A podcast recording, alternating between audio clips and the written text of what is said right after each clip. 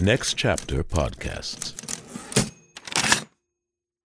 This episode is brought to you by Shopify. Forget the frustration of picking commerce platforms when you switch your business to Shopify, the global commerce platform that supercharges your selling wherever you sell. With Shopify, you'll harness the same intuitive features, trusted apps, and powerful analytics used by the world's leading brands. Sign up today for your $1 per month trial period at shopify.com slash tech, all lowercase. That's shopify.com slash tech.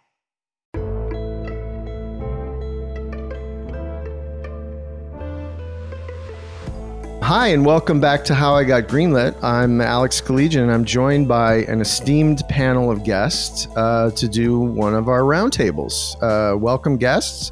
In no particular order, uh, we have Craig Perry, esteemed producer and filmmaker. Uh, we have Evan Astrowsky, another esteemed producer and filmmaker. And we have Rose Meade Hart, uh, entertainment attorney. And I also consider a filmmaker because attorneys are just as important as DPs for making movies. So, uh, welcome all. And uh, we've had you all on before. Um, I can just do a uh, tell me different, but the way that I was trying to categorize the you all was to say that you know, Craig, while having done all size of films, might be considered more of a studio producer in a macro. Uh, Evan, also having done all size of films, might be considered more of an indie film uh, producer. And Rose has done it all from music to film to TV to web and whatever. Um, as like in The Devil's Advocate, the law gets us everything, my boy. So, um, we're here to talk about the business. And if you want to talk about the strike, we can, but we don't necessarily have to because that's been every conversation I've had in the last four months. How about you all? It's been an, an, an endless lava of, of wondering what if complaints, rumors, and um, sedentary behavior on someone's front porch, wondering when they're ever going to get off their butt and work again. Is it over yet? Is it over yet? Really? I I just said to somebody on a call right before this, oh, congratulations. I said, not yet. Not no. yet. They could come yep. out on the balcony and go, mm-hmm. so not yet.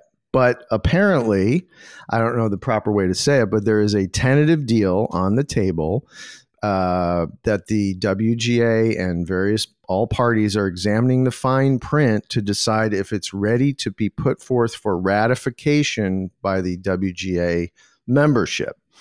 So that's a hopeful step, but not we're not there yet. Rose, from a legal perspective, are we there yet? look, it's not done till it's done, right? And I think when yeah. you say they're they're scrambling to put something together, ratify, I think somebody is furiously drafting, right? And that's the devil's always in the details. So we we had hoped we would t- be able to talk about AI and the Writers Guild, but since they haven't given us any language, we don't know what they have agreed or haven't agreed to about that. So I'll believe it when I see it. Like, let's see it. Yeah, I mean, apparently, again, going back to what Craig said, the rumors were that this weekend they were doing some, you know, marathon Twelve Angry Men session, and that AI was the sticking point uh, for for for the uh, for the Writers Guild. Um, we all have. Uh, I mean, I don't mean to go off and this. It was funny. There was, you know, a laundry list of demands, and that was at the bottom. But the more that we saw the world change, I mean, it's funny. Chat GPT came out in the ensuing time of the strike. And now we're all like, wait a second, is that at the bottom? Is AI?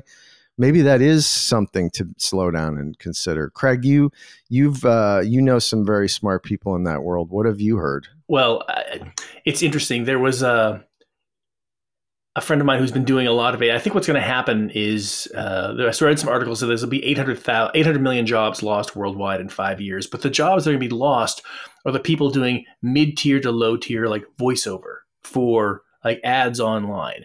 All of that stuff can be done with AI and very cheaply and very easily. In fact, a friend of mine literally came back from New York last week where he shot a commercial, which all of it, including the actors, all AI.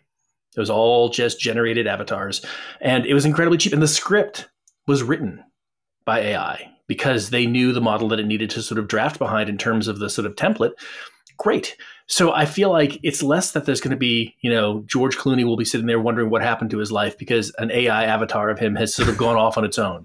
He may have approvals. He may have the opportunity. He didn't even notice the strike. Are you kidding Oh, me? it- Yeah, exactly. absolutely. The Lake Como. The only thing he struck was a match to, to heat up the Barbie. Um, but but uh, I think the people who are again in the mid tier and low tier, I think voiceover artists as a career is gone in five years. I, I, I don't think voiceover career, uh, voiceovers and careers should ever have been in the same sentence. As I, I, I do a lot of commercials, right? And I do a lot of like kind of mid to high end commercials, and AI has never been a part of it. Um, at least in the last like you know eight or ten years that I've been doing it at a pretty you know pretty good clip. Um, the mid to low tier, I would I would argue, Craig, that is is a very slim percentage of commercials that you, that, that are fed to you either on your on your social media platforms um, or potentially OTT, if at all.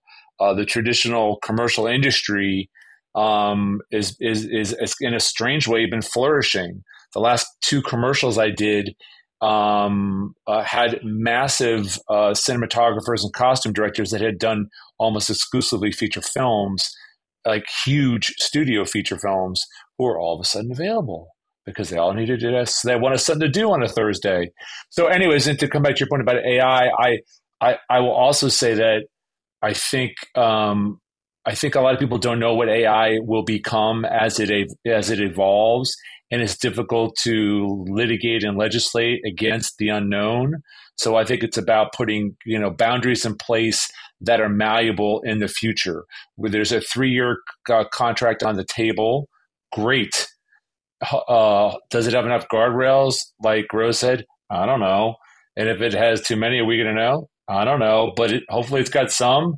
And in three years, we'll see if we're working for Skynet, and if we're not all working for Skynet, then we'll put different, you know, roadblocks in place. Rose, I'm sorry, forgive me these weird, like uh, obscure uh, Terminator uh, uh, references. No, that's fine. Um, Craig, you smiled, so I, I was you with get you. it. I'm Rose, down. I don't want to assume you didn't get it, but like, nobody gets these jokes anymore. But, anyways, those are my thoughts uh, uh, on where we're at with AI. Um, and yeah. Rose, you actually work with some people that do AI, so you you might have a unique perspective on that. Yeah, so I, I'm pretty heavily invested in AI um, uh, from a creative point of view and from a legal point of view. And I just love the space. Like, I love anything new, any innovation. You know, for the motion picture business to complain about it is pretty ironic, right? Like, so we have Final Draft, we have Final Cut, we have all of these tools that we use now that would have been a shock to other people, right? But specifically in the AI space, it's been happening in gaming for ages, right? You have non-playable characters or non-playing characters, and and I work with a company in uh, in the UK in Scotland specifically,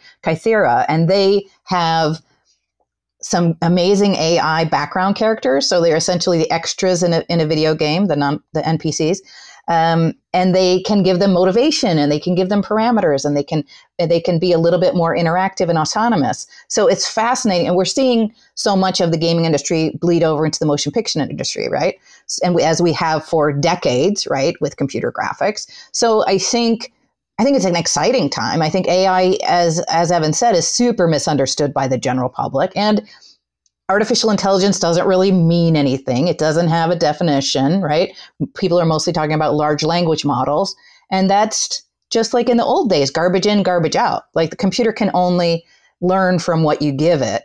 And, and that's been an interesting issue that's been coming up as well. But I think this is an exciting time to be alive. And, and to Craig's point, I think, you know, lower level jobs will disappear, just like being a grocery clerk, store clerk is not a thing, really, you know? And do you think that person is heartbroken that they had to find some other kind of work? I hope not. I hope they did something more interesting. I'm heartbroken because I have to do it myself, and I don't get a discount for it. And that shit's not easy. Just get beep, beep, mm-hmm. beep, right?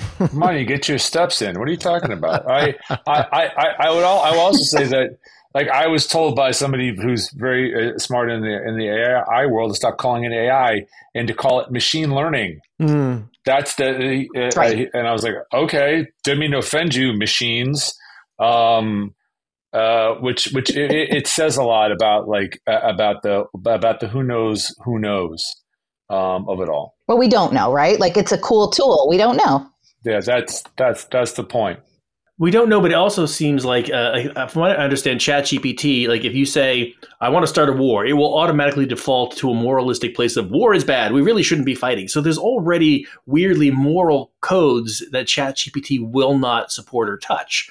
So somebody's making the but decision. that's their th- that's their parameters they gave. Exactly. Right? So the, the human element will always, at some place, be there to, as Rose was saying, put up the guardrails that they deem necessary to go forward. And I think that's really what I'm hoping for from both this particular strike, the language that comes from it, is that the guardrails are defined. To your point, Evan, there's a, the definition and malleable for sure, because we can't Yes. in, it, we can't hinder progress, but we also can't. I think was it was it the guy who runs Google like a year ago testified before Congress, and he's like, "Guys, it's capitalism. We can't stop it. You guys have to put the bridle on the horse. We will not put the bridle on the horse. We just need somebody to do it." Well, what's funny about that is I, I'm always drawn to this article. Uh, it's in the Guardian. U.S. Air Force denies running simulation in which AI drone kills its own operator. And the idea was that so they train the AI to fight for them, and then the human operator says, "Oh, you know, but don't bomb such and so." And so rather than don't do that, it bombed the tower that sent the signal to not bomb. Now that's a machine thinking hey, I want to bomb. Well, how do I continue to bomb? Mm-hmm. It- it- it's just, and that's what you said, Craig, is I also think that was an episode of a Netflix show. the Black Mirror, probably. Oh yeah, one of the Black Mirrors feels, feels very Black Mirror. no, the one about the FBI agents, class of something, class of 23. Mm, I don't know. Oh, the new one. Yeah, yeah, yeah, I know. Uh, yeah, yeah, you're right. You're right. And the drones, the drones try to kill them um, because they're trying to shut down the system. I mean, I mean, like, like, let, let, I would say this: anything military, let's let the government deal with that. We're we're only smart enough to talk about movies and TV, and we're not even that Barely. smart. That's why we went into movies and TV. Would you That's agree? right. If we were right. smart enough to drop to worry to manipulate bombs and global governments, we would do that. We'd be making a lot more money than we are now. Yeah, I'm not writing for the Guardian, and neither is Alex. So, well, well, no, but Craig, insult you know, to- Craig did make cats and dogs, but I think is the final word on the on war. Right? Uh, Well, it, it, at least in terms of interspecies battle, yes. That's right. Which is what we're talking about. Anyway, I do not want to make this an AI conversation. So enough, unless we have more to say. No, no, no, no. I, I do. I do want to ask one more. I do want to ask one thing before we go, which is because it's generative, because it's iterative, because it is, as you said, garbage in, garbage out. Uh, there's a long-standing argument that all artists basically are informed and fueled by those who worked before them. So the question then becomes: At what point is something that is just a synthesis of all of these arts? What makes it and what turns it into an original authorship piece of work? And right. was and that's the other thing. I- there, there's. A, are you talking about the class action well, suit there's now? that, but there's also like there's I, I think I remember the article. There's some guy who was a doctor who built an AI system in order to generate art, and he actually made a lawsuit because he wanted to copyright the art that was written, and they wouldn't let him do it because there was no human hand in the authorship. And like literally this past August, they had a summary judgment saying, nope, it has to have human interaction. And he's going to appeal because he started by saying, nope, it's not human at all. This was purely done by machine he when they started to go against him, he backtracked and tried to rewrite and said, "No, no, no, no, I was the one who put in the prompts." But he had already sort of positioned it because he was trying to make a statement about what is the definition of authorship. So, did, did have you? Did, did- uh, yeah, did you? I, I, I'm a layman. Does that ring a bell? what is the legality? The Copyright Office says if a human is involved, it doesn't matter if they use a tool, right? So that's the official position of the Copyright Office. But US law is based on case law. So, you know, to Craig's point, we'll see how it shakes out. Now, you cannot, the, the, the machine, uh, uh, machine learning and a large language model does not operate in a vacuum. It doesn't just say, I think I'll make something today. You have to put in prompts. You have to ask it, like, okay, from the point of view of a neuroscientist, tell me about a dramatic moment that happened in their workplace, right? You, you, you put in prompts, you shape it, um, and compute, and the computer doesn't just automatically know what to do, right? We train the large language models, we put the content in, and then we see what happens. And there are built in guardrails in the system. And I think if we have more transparency around that, that will be super helpful for the creative community. Um, but there are definitely guardrails in place in terms of what the output output could be like. I'm sure you've all heard about hallucinations in AI, right? When the when the machine goes out of distribution, meaning it it has it's been trained on certain things and then it tries to answer a question that's outside of its training. So instead of saying like, I don't really know, like Siri might at some time, I don't get the question, it will try to guess. It will try to make something up. Um, that's in the programming. Somebody can prevent that. You can prevent hallucinations. Um, but we've seen that happen in the law where a lawyer said, Give me some cases about when an airline did this. And it gave some cases. They were hallucinations. That person presented them to the court, and the court was like, I'd like to actually see the opinions from these cases. And that was quite embarrassing. Um, but AI can lie. AI can hallucinate. It bullshits. Yeah, it bullshits, definitely bullshits. Yeah. But that's up Yeah. to whoever trained the model. And I think what I would advocate for is more transparency in how did you train this model? What are the parameters? How do I know if it goes out of distribution? And really dig into the tech around that. Like, how does it work? Well, I mean, okay. So I'm going to call that you win, Rose. You win the AI fucking blood sport. Sorry, it was a challenge, lot of right? words, but I'm pretty excited No, about no. it. No, and in good it was words, it's just uh, Thunderdome. here, here's here's a here's a I'm going to throw a different fucking you know Molotov at the group. Should there be a film writers guild and a TV writers guild? 100%. Oh, yeah. Thank you. Anyone Wow. else? Anyone else? I kind of love it. You know what? I, I, I, I I'll be honest with you. I, th- I, I think I can- let, let the writers decide Right. Well, as a predominantly film writer, yes, please, right away. because the- because then like you know Craig and our producers like Craig should there be like you know I- I've been working on the commercial contract all year. Um, should there be a commercial con- a commercials producers guild and a television and film producer? You know, it, it, it's I, um, I, I think I think them. no because I don't think that there's so much disparity between the objectives that both sides that you just described would have. But the TV and features they are very far apart in terms of what their needs are, what the expectations are, what the sort of timelines for both execution and delivery.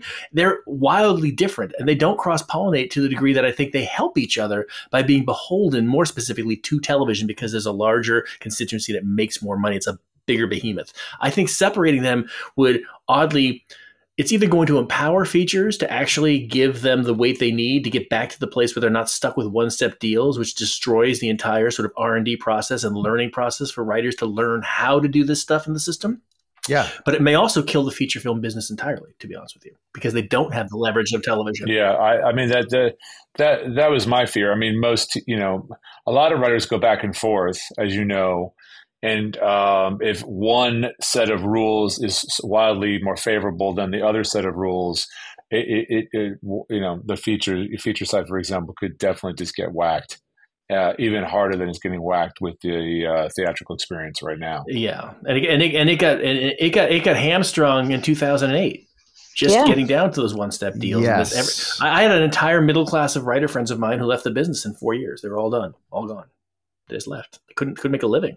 Absolutely. It was a culling. And how and how would you define television versus feature? The length of the the length of the output.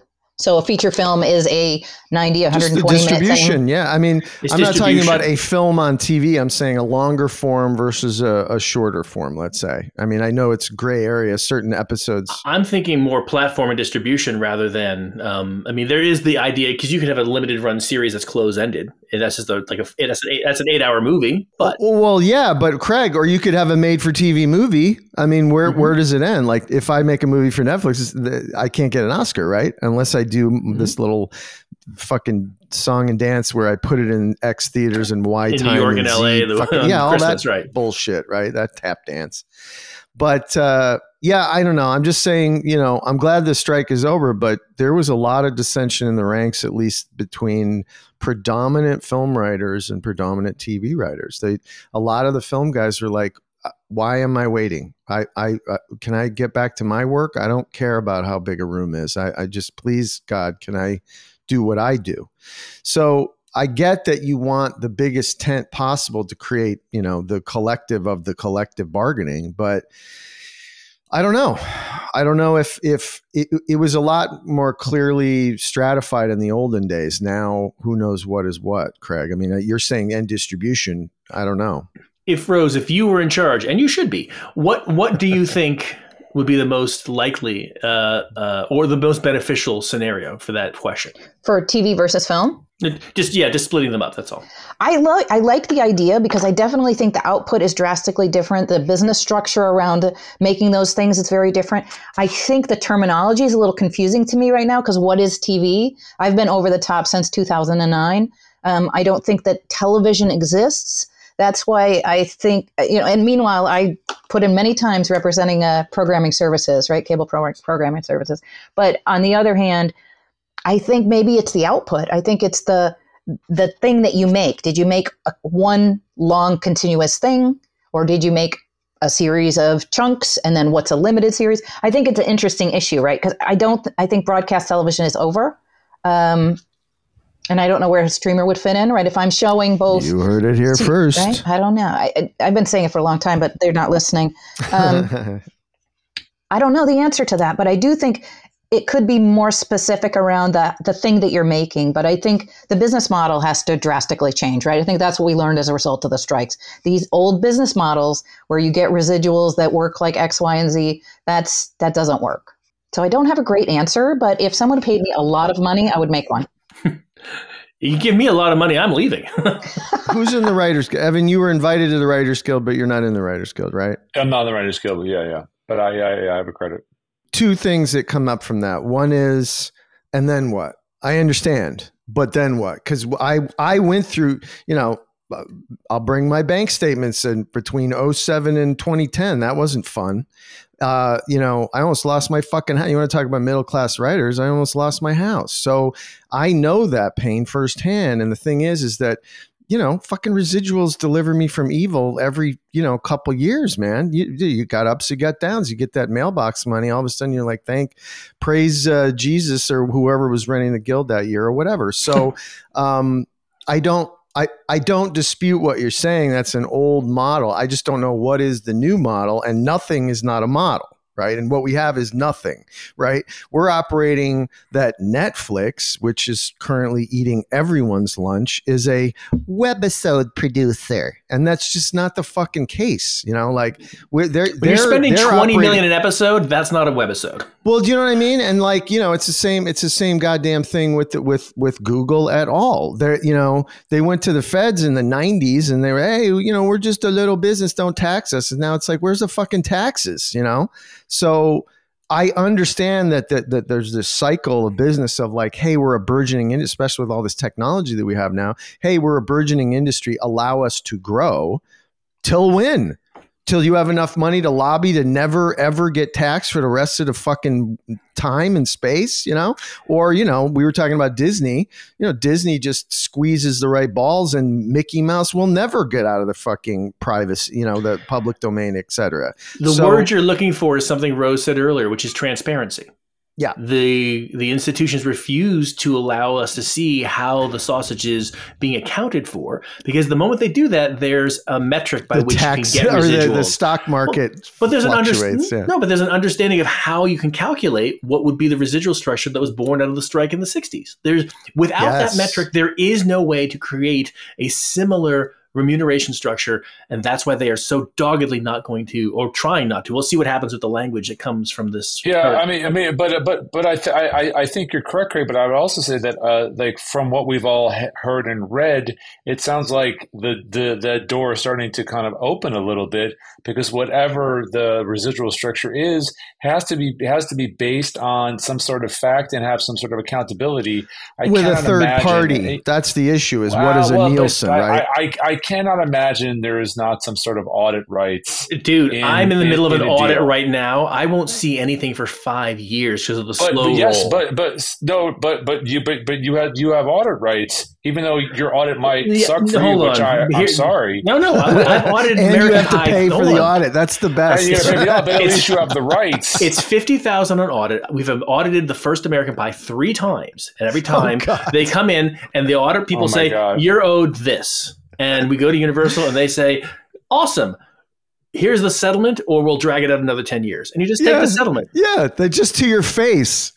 Craig, offline. Well, we we, we got to compare lawyer stories. I'll tell you like Cabin Fever and Lionsgate because no, I have a similar story. No, no, no, no, no, no, I, I, no, no, no. no. This, is, this is this is a podcast, not a deposition. Very different. Yeah, I was uh, the only person that would like to hear this is Rose it's because, no, it's because Rose would probably dig it, but she's an attorney. Right, she'll be writing my- down. Oh, okay. My, my my bigger point is that if, if the fact that a metric is exists theoretically in in in this deal means that uh, transparency is hopefully coming.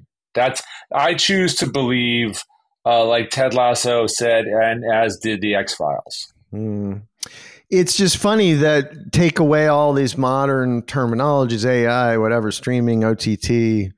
Uh, yeah, you know me. It's still Hollywood accounting, which is about around since Irving Thalberg. I mean, Yeah. they're rats, and they always were rats. And how are we going to unratify them? You know, It can be done. I think That's what, the oh, Rose issue. is going to defend it. Oh, Rose is going to defend them. Let me No, hear no, no. No, I think she's not look, them. we've all has been fight we've them all been day. Okay. we've all learned there is no net, right? And uh, and I think we're in a, such a great time in technology. We can actually crack this using blockchain technology and smart contracts, right? There is a way that Netflix does not have to give up their metrics, but the blockchain and smart contracts could check their math and automatically send out payments. Like there is a technological solution to this problem. It's not an easy one, and they don't want it. No one wants it. Uh, and it's not easy. To, it's not that easy to build because you have to get people on board and have transparency and have trust. Uh, but I think we're right at that cusp where we can get um, we can get true accountability, and I'm excited about that. I don't think there's this. Uh, there is no and, net and automate the lawyers. You guys have had Oh, there's there's yeah.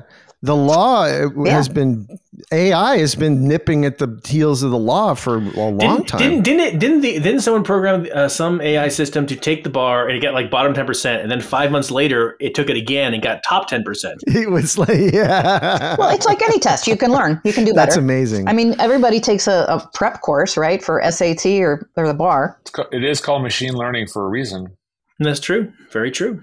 All right. So, uh, look, I, I said to you guys before, you know, separately, we don't have to just machinate over the strike the whole time. We can talk about anything in the business, you know, past, current, or future, you know, issues.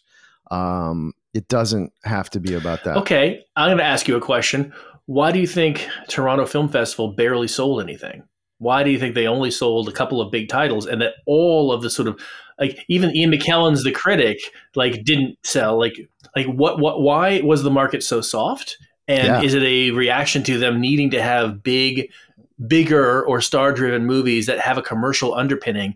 Otherwise it's not worth just filling and clotting up the system because they're not getting any more subscribers with volume. They have to get quality at a certain point. Right. Yeah, I mean, it's, it's a good question. It's funny. I was thinking the same thing, uh, you know, a little bit also about, not so much about Venice, but when Venice was coming around. I would. I mean, I, a part of me is wondering, you know, are, all the streamers and the studios seeing these films ahead of time? You know, where before, like when I saw Cabin Fever Toronto, nobody saw the movie. Nobody wanted to see it. And They then they come saw to it and the went, holy shit. Yeah. And there's, holy shit, this is actually pretty good. Right. Now, if you make a movie and it's got, you know, it- it- it's uh, the, the the pre-screening culture that I that that I think the agencies, the talent agencies, which represent the majority of these films, um, is pervasive, and you know they know going in, okay, we're going to buy X, Y, and Z. I think that's part of it, but I do agree with you. I, I mean, I think we are in an economic uh, slump, let's call it, um, across the board, particularly in Los Angeles or in California because uh, partially due to, to the writer's strike and other factors. Um, and I, I think everyone's afraid to, to to buy stuff when they don't know what that stuff might cost them on the back end. Is there going to be something in the Mm-hmm. writer's deal in in SAG that if they buy a title at Toronto that they're going to they're going to get they're going to get a s- uh, you know a strike tax Their P and Ls are Um, completely off because of what the actual participation is going to be. Yeah. I mean, I mean, I mean, look, and, and by the way, I mean, let's face it, Netflix has got a is, is got a great deal going for, for when they do negative pickups for films when they're doing actual cost plus twenty percent. I mean, if if if that was what I told my investors when we raised the money for Cabin Fever a gazillion years ago, you know, they would have said, you know, go punch dirt, you know, or is that a term? No. Um, um, Pound Go as sand. fuck opposed to, yourself is the one you were thinking of, I think. go punch some dirt in, in, in, yourself. insert soil. Um, no, but uh, I mean, Craig, you you know, I would I would argue American Pie had similar percentage. You know, that was an indie film of its time in a way, but I mean, in That- terms of the dollars and cents, It, it was it's look, it was ten point seven million back in 1998. Um, it wound up being 11.3 because it was so successful in its previews. They they opened up the movie the music budget to sort of Yeah, right, accommodate yeah. what we put in there. But that movie would never get made today because that movie at 11.3 and the wide release that it had would still have at that point a $40 million marketing budget. So you're That's right. underwater before you even go to gate. Now, back then, there was that weird thing, DVD, that was really taking the world by storm. And like suddenly your North America is a loss leader. You know, you're making so much on the DVDs. Um, they didn't care. They didn't care how much the movie cost because they knew Right, no that every Tuesday, someone, a bunch of people are going to go star. out. Yeah. Yeah, there was no. That's the other thing. There's literally nobody in that movie. Zero, uh, and no one recognized made anybody. stars. Yeah. Tried to, uh, but that movie would never get made today. Would not get made. Could not get made today, and that's sad. I hear that a lot, and it's always the ones that I love the most. Oh, you can't do that today. I mean, here's what's funny about the writer's strike is, and no one's ever said that before. It, okay, so it's over. Now we just got to deal with the fucking nightmare it was before the business. I mean that that was a very dramatic way to suck all the oxygen out of the conversation, but this business was not hundred percent straight the day before that. I mean, I, I will say I, I um I was joking with someone over the weekend about the strike where you know uh, an article dropped that Amazon is now going to do an ad supported uh, uh, um, tier, and then Netflix has got one already in the works. No, no, no. It's not a tier. Your Prime now has commercials unless you give us more money, Lebowski. Yep. absolutely. It's not a tier. it's the default. My, my my joke was the disruptors basically moved from AM to FM. Like that's the big disruption. Like it's be, you know it's better, but it's this it's the same, and they got football. Like I don't like what It's the same. And then you have four streamers, and that's your cable bill. They just, it was just a big circle. my, my teenage daughter who's watching season 87 of you know like outer banks or whatever it is and she'll have to start watching ads do you think she cares it, you know like what the cw was because let's face it it's going to be a was what what is it? Tubi and uh, Freevee. Uh, what what do we not OTT, but uh, i don't know man it's Freemium? like a disease you get in uh, the tropics Hold on, R- Rose. You travel in this world a lot. Hold I on, do. Rose. You travel clearly more than we do. What? Tell us a little bit about what you are seeing and prognosticating as to where things are going with the death of linear TV and with this weird re rebundling problem that Evan's talking about. Like, what what are you Yes. noticing in your day to day? I have to tell you, it's it's an interesting time, and we don't really know because we don't have transparency, right? But when we, I think the real problem is these companies are publicly held, right? So Netflix being publicly held and publicly traded, they're responding to their shareholders. Shareholders do not want to know that you spent forty million dollars on a film that got sixteen views. They don't understand it's still a hit-driven content business. Sorry, uh, we just they're doing so much volume. Um, so I don't have a great answer to that in terms of how they're going to pivot. I'm very disappointed as a consumer to have to see ads, right? Like this is not why I'm paying you. Um, so it, it's a difficult Well, conundrum. I'm sorry. Sorry to break in. Free ad-supported streaming TV. Fast. Fast. Uh-huh. That's what these are called. Yeah. And when you look at the uh, macro subscriber rates, Yep. every all the ones we know were peaking around COVID. I mean, just millions of people subscribing. Yep. And now it's all just kind of tumbled down. And the biggest growth in all streaming by far is these fast, free ad driven. You know what? Remember Crackle? Yeah, they're I essentially don't even know if driving they're people. still breathing, but they they were doing it way back. As Evan said, it's TV Yeah. again. When It's- people are like, Sony was smart. They they stayed out of the streaming It's wars. I'm like, no, they It's don't. TV. They started it.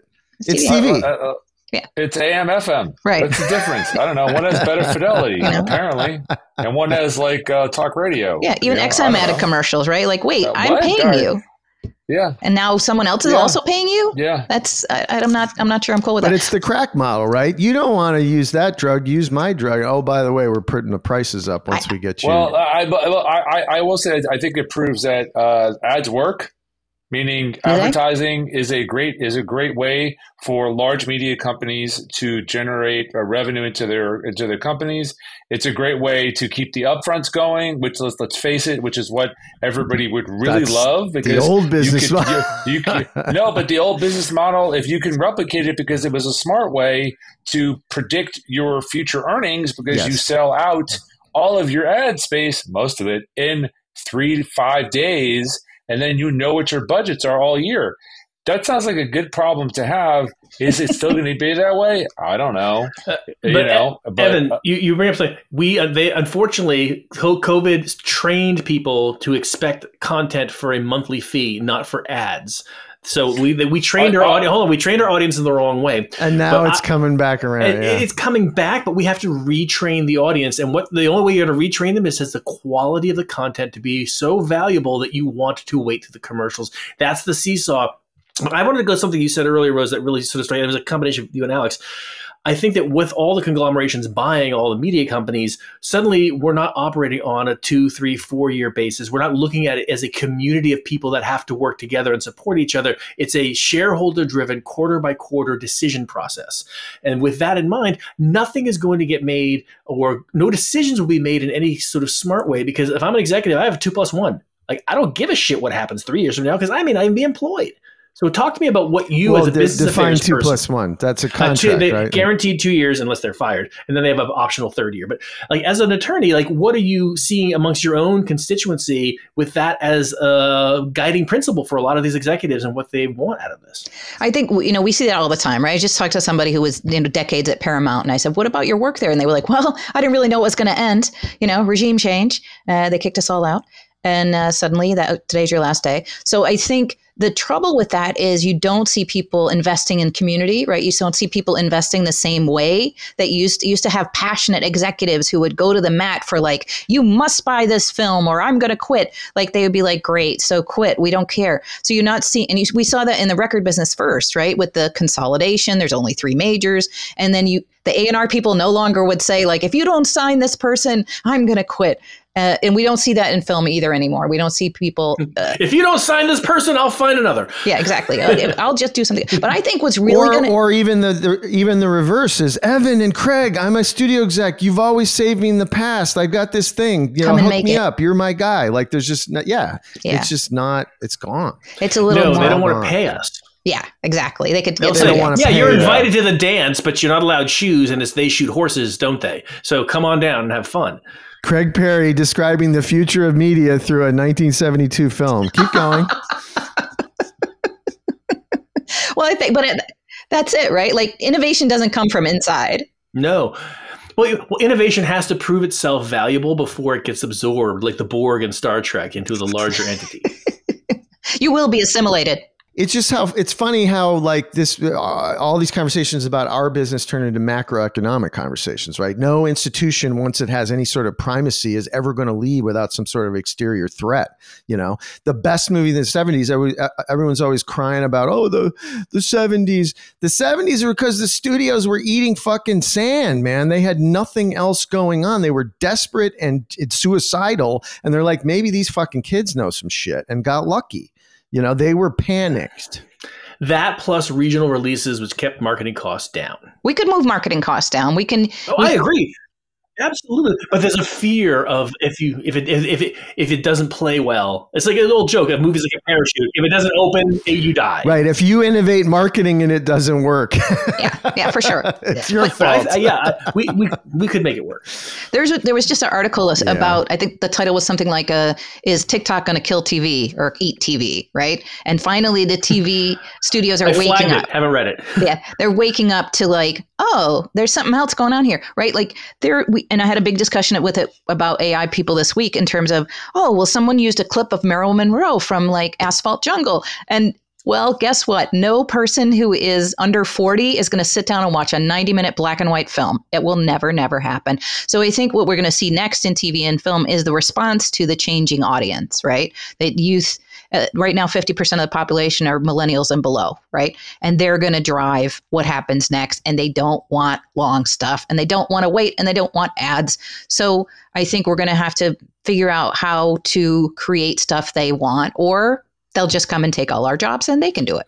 Um, and i wanted to say one other thing about uh, what craig said is training the audience to be inured of ads or used to ads or sick of ads or whatever. You know I did some work for YouTube and I got to ask some real pointed questions to Google executives and YouTube people and say, just tell me why these things are the way they are. YouTube is a sort of like vestigial limb to Google. Like you, I think we all perceive it as a media entity unto itself, as big as a whatever. It's really just sort of like a bastard stepchild that they bought at some time in the past. Google is an ad company. Facebook is an ad company. So don't tell me that they're not training kids to look at ads. I mean, Instagram now is is ads. It's all ads. You flip every third post is an ad, right? Google ads. So pre-roll ads, like they're out there and they're pervasive and figuring out how do we put that money siphon into our pockets? I mean, we'll figure it out. You know, Hey, you're welcome. like yeah, I Um, mean, GM still needs to sell fucking Camaros, no, right? I mean it. I mean it. I mean, I, I'd say I'd saving the world. You know, for the past you know hundred years. You're welcome. Well, it's just a Um, thing, and it's that they, they these tech companies stole it away from, say, newspapers. You know, all these other like well, no, no, places. no. I, I, I, I, I, I feel like you know, like again in the macro, is my my opinion is that you know, like when we talk about the '70s versus today. I mean, it's it, the, the difference is really you know six zeros at the end of like a quarterly P and L statement. You know, that's really what what it is, and then you know, like like in the like in the last the last week, I, or even this morning and yesterday, I was looking at the stock prices of the traditional uh, of like Disney and Warner's and uh, uh, um, and oh, Paramount traditional versus, content versus yeah, yeah, versus people. Netflix, Amazon, and Apple. Apple's not so much. They just had the, the 15 plus or the 15 phone release, but the, the the Netflix and the Amazon stock price had gone up since the strike was announced, and the traditional studio stock price had gone down down. and not not significantly crazy, but enough so that Wall Street went, huh, what's going Who's going on to survive there? this? Yeah. you know, um, and and let's face it, that's uh, it, the stock price in a lot of ways is one of the, is one of the really only true metrics that we have visibility into, and it's pretty good predictor of what might come. So All right, now this is the John McLaughlin. Will Apple buy Paramount? Go. I mean, is are we going to see that? Uh, Further to what Evan just said, uh, people always like kind of infer like any moment Apple's just going to buy Disney, or you know what I mean? These deep pocketed people who are kind of tiptoeing like an Amazon and an Apple, are they going to buy a flagging media brand, or did the E1 Lionsgate fucking falderall just make them think I don't need to get involved with this shit? Like, I, I, I, I, I think that they could. I mean, I'm waiting for Regal or AMC to get bought by Netflix. There you go. You know, like because because let's face it, you know, like if they do that now, they could satisfy the Scorsese's and the Nolans and the Inarritus. but it's also a full redo. theatrical- Yeah, Yes. and it's a it's a full redo of the anti-trust laws of the 20th century, right? I, I, I, Paramount I, decree. potentially, and I'm sure Rose could, could could comment on that better than all of us can. But does it make sense for them to do it? Maybe. Does Tim Cook and his team need to buy another studio to prove how good they are? I don't think so. Um, that's just my opinion. I, I have to tell you guys, I was just talking about it this week that in the 90s, we had something called the Fin-Syn regulations, right? Financial syndication Exactly. regulations. If you made content, you did not own the pipes. And I think when that was destroyed in the 90s, it, it really set the stage for what's happening now. If, the, if you own the whole vertical, then you know you could do whatever you like and there's no checks and balances it's an antitrust pro- problem as you said evan Well, once you silo everything, that's the then the residual model falls apart because it's all contained in its own ecosystem. It's behind you the sell it to yourself, wall, and that's Yeah. where we are now. Yeah, but I would even argue that affected the political landscape, right? Because uh, on the backs of all those sort of media changes of the late '80s through the '90s and the pro-business sort of movements in media, it changed our world. So let's not forget this is a little fucking tempest in a teacup. I'm sure the rest of the world's like, oh, the goddamn WGA bitching about their residuals. But these decisions have massive implications later. Media matters, you know. Uh, the, I, I wanted to bring up Rupert Murdoch's uh, retirement as a as a moment in our in the in our business. But you did, know? did, didn't you see the documentary on HBO called Succession? I mean, we all know how it ends. truth I actually I, I haven't seen. I tried to watch the pilot three times. I give up. Skip it. Go go to season two. You'll be good. Um, well it's tough because none of the characters are likable That's what it is. Bad I people everyone in that behaving badly. Next. Ro- Ro- Rose, I'm going to take. I'm going to go out on a limb here and probably say that the, that the, the Murdoch family is is, is probably e- eerily similar in, in the non likable department. Maybe I'm wrong, um, you know, I, I did do a little bit of reading about about uh, what what is known of of Mr. Murdoch's uh, will with regards to after he passes that all of his kids get equal shares, and then it's full on you know Thunderdome succession. I'm no, no, no, no. You read you that was the old one. The new will is that they're going to be buried with him along with a million fucking you know uh, terracotta soldiers. Yeah. yeah, gold gold bars and goats. So I, I mean, look, I I. I I, I think that honestly, I think, I think Fox uh, Fox News and its current incantation will cease to exist after Rupert Murdoch passed away. I think, I think his right. kids are going to get together and be like, "Oh yeah, we survived that. Let's at least let's go do this."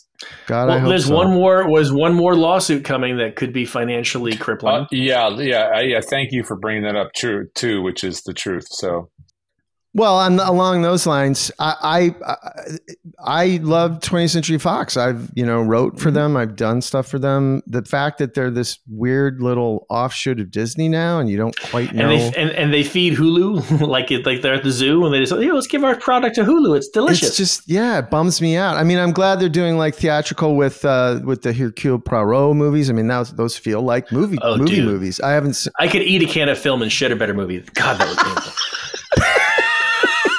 And I'd pay to see that. Wow. I did yes. too. I made it a date night. My wife almost divorced me. Shots fired. You know, it's funny though, because I, I, I feel like everybody was shitting on Branagh's uh, Oscar film and they were loving these. So you're saying you, are not a fan of the of the the the Agatha the, the most recent, product. especially someone who like traverses in the horror community. It's not yeah. a horror movie. It's some guy. It's like a Xerox of a horror script from the 40s that is barely legible now after 35,000 copies.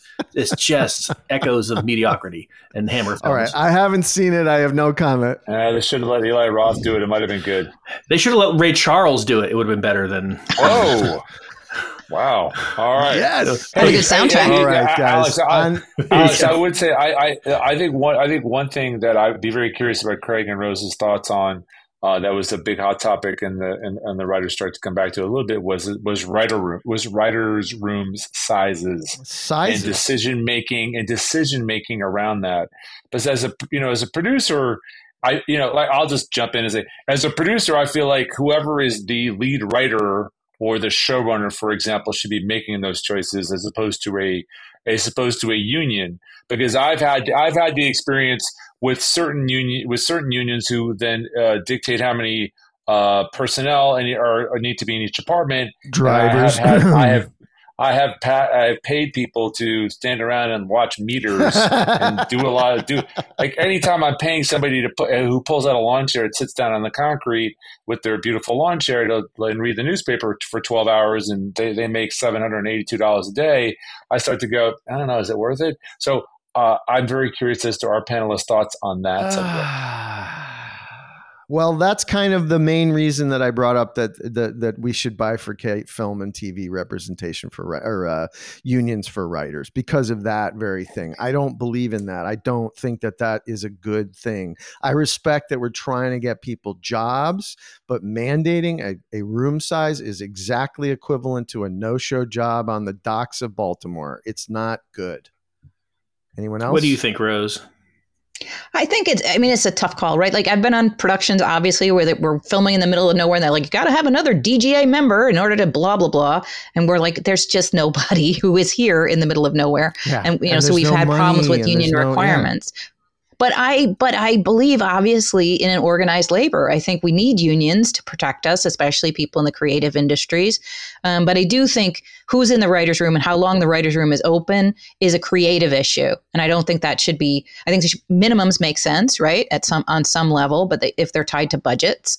But I think if the showrunner could could have the ability to say what's happening in the writers' room, I think you'd have a better quality product. But is that a, is that is that something people want?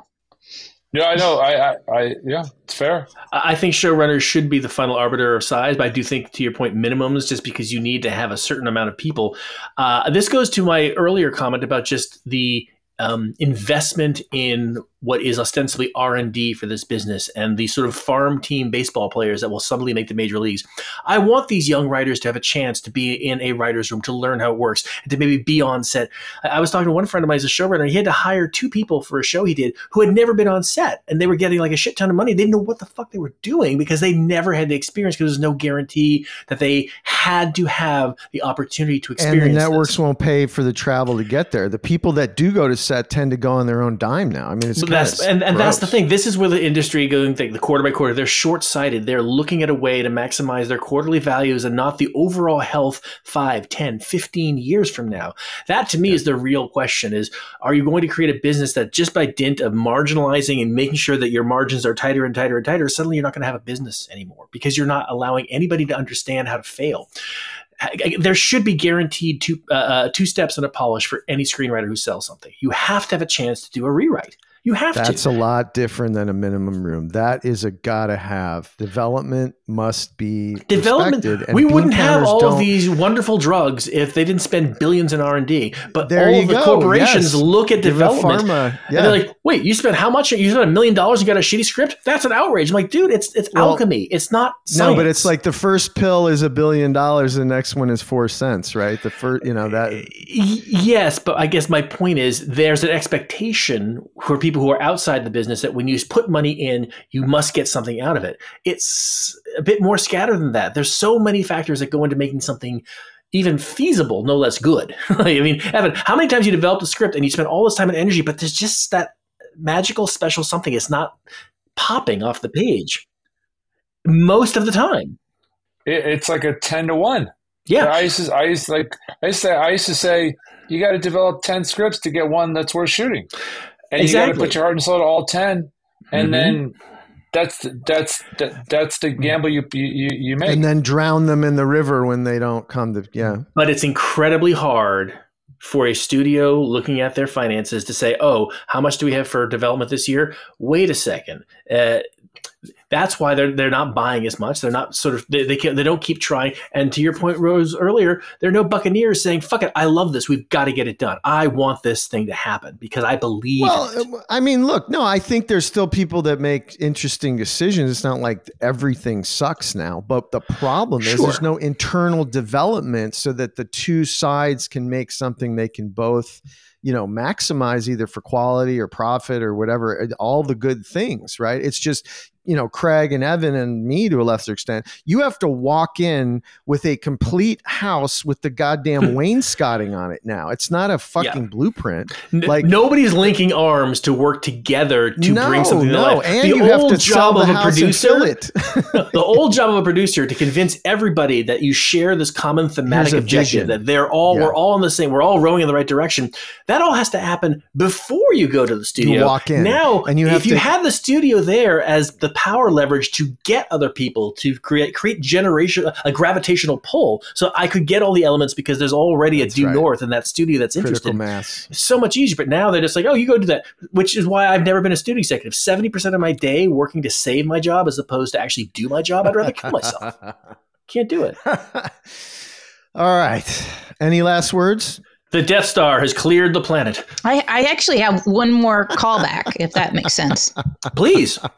Yeah, please. Alex laughing. No, I'm laughing because that's a that that's a, his joke. The Death Star clears the yes, planet. Yes, that yes. is a great joke about development. They made a film that that was not a story beat, yes, yes. and they made it in editing. Yes. Anyway, go. Yes. Yes, I do have a doctorate, and I can follow basic premises based on media references. That's why it was uh, that's why it's funny.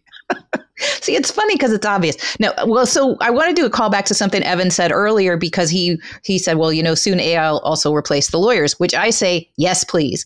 Uh, a lot of the a, a, lot, no, seriously, a lot of the work that we do is drudgery, like like many professions, right? There's a lot of work that's drudgery, but like writing, there's a certain point, there's a certain part of my job that's alchemy and magic and innovation, and, and that's the piece. Yeah yeah, and that's the piece the machines cannot take, right? So please take my mm-hmm. drudgery, I beg you. Um, mm-hmm. And I think the same thing is true for writers and the use of AI in in any creative in any other creative industry, I should say. Like there there is drudgery, and there, there there can be first drafts but then you bring somebody in to do the polish who really understands humans that it'll be a long time before machine learning can produce uh, the innovation and the irreverence and just the unexpected charm that a human can produce. And i think that creativity we can't echo.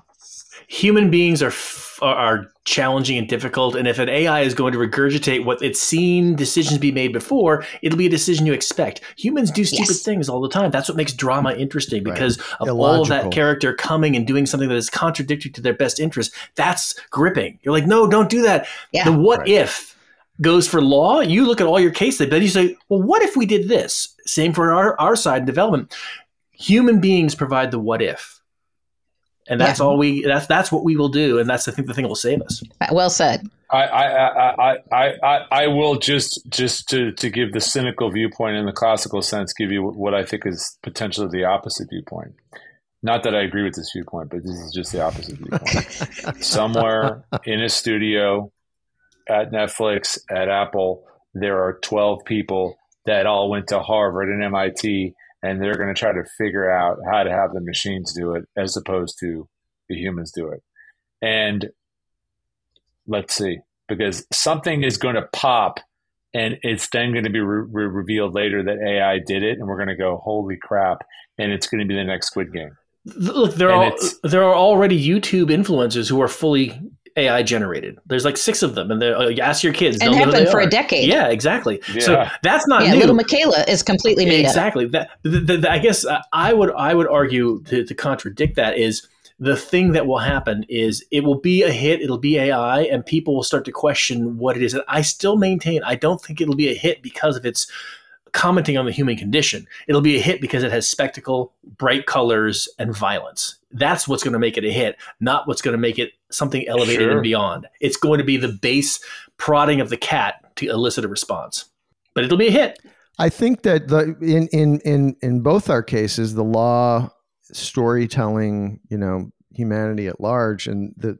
you know, if if you take the postulate that people suck, then their machines are going to suck, right? And the law is sort of premised on the notion of we need to find some sort of uh, lowest common denominator that we can all live with, right? You know, like there even like researching like traffic in LA. You know that traffic in LA is entirely about um, uh, people that ride bumpers. They ride too close. The person hits the brake. They hit the brake. Bop, bop, bop, bop, bop, traffic jam. Right? It's just bad behavior. So you know, as as as my man Kubrick once said, any attempt to create social institutions on a false view of the nature of man is probably doomed to failure. So we do need the law to kind of hold the line between you know the the the most savage among us. And and I think that that's guilds are flawed but they're the but what you know what did Churchill say? Like democracy sucks but what else you got? Right? I mean the paraphrase. So you know I, I'm not a big pleased paraphrase. with the guild. Quite Yeah, I liberal. but uh, it's it's the best thing we have. What's fascinating about our little Tempest in a teacup here, I mean, there's only 12,000 Writers Guild members, but, you know, it's on the front page of the world right now, is that it seems to have inspired something. I mean, there goes the UAW. There goes the, and I'm not saying we started that. I'm saying it's all cumulative. People are starting to wake up that we have allowed capitalism way far out of their cage, you know, and in every business, we're all feeling it's a little meaner today. It's a little crueler today, you know? And sure, the WGA is flawed. Why? Because it's made up of people, right? So these machines, whatever they are, large language or fucking robot oppressors, it's our fault. and and this art that we do is to try to examine like why are we the way we are, you know? So uh, look, it's strange days indeed. I don't know what the answer is, but this conversation has helped, you know, kind of put put it in perspective for me. So thank you all for for coming today. Um, again, this is we have Craig Perry, Evan Astrowsky, Rose Meade Hart. Thank you all.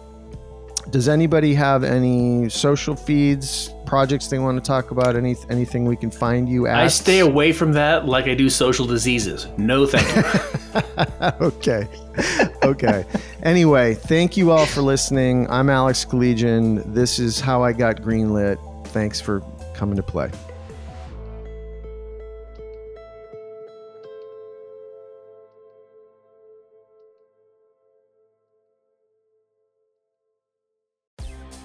Porn, Satan, drugs, therapy. It's not just the list of what I'm up to this weekend.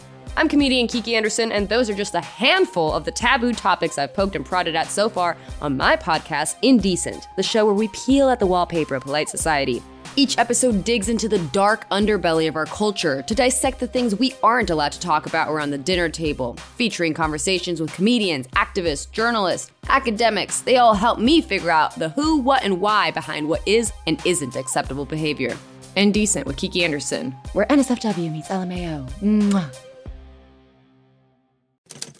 Next Chapter Podcasts.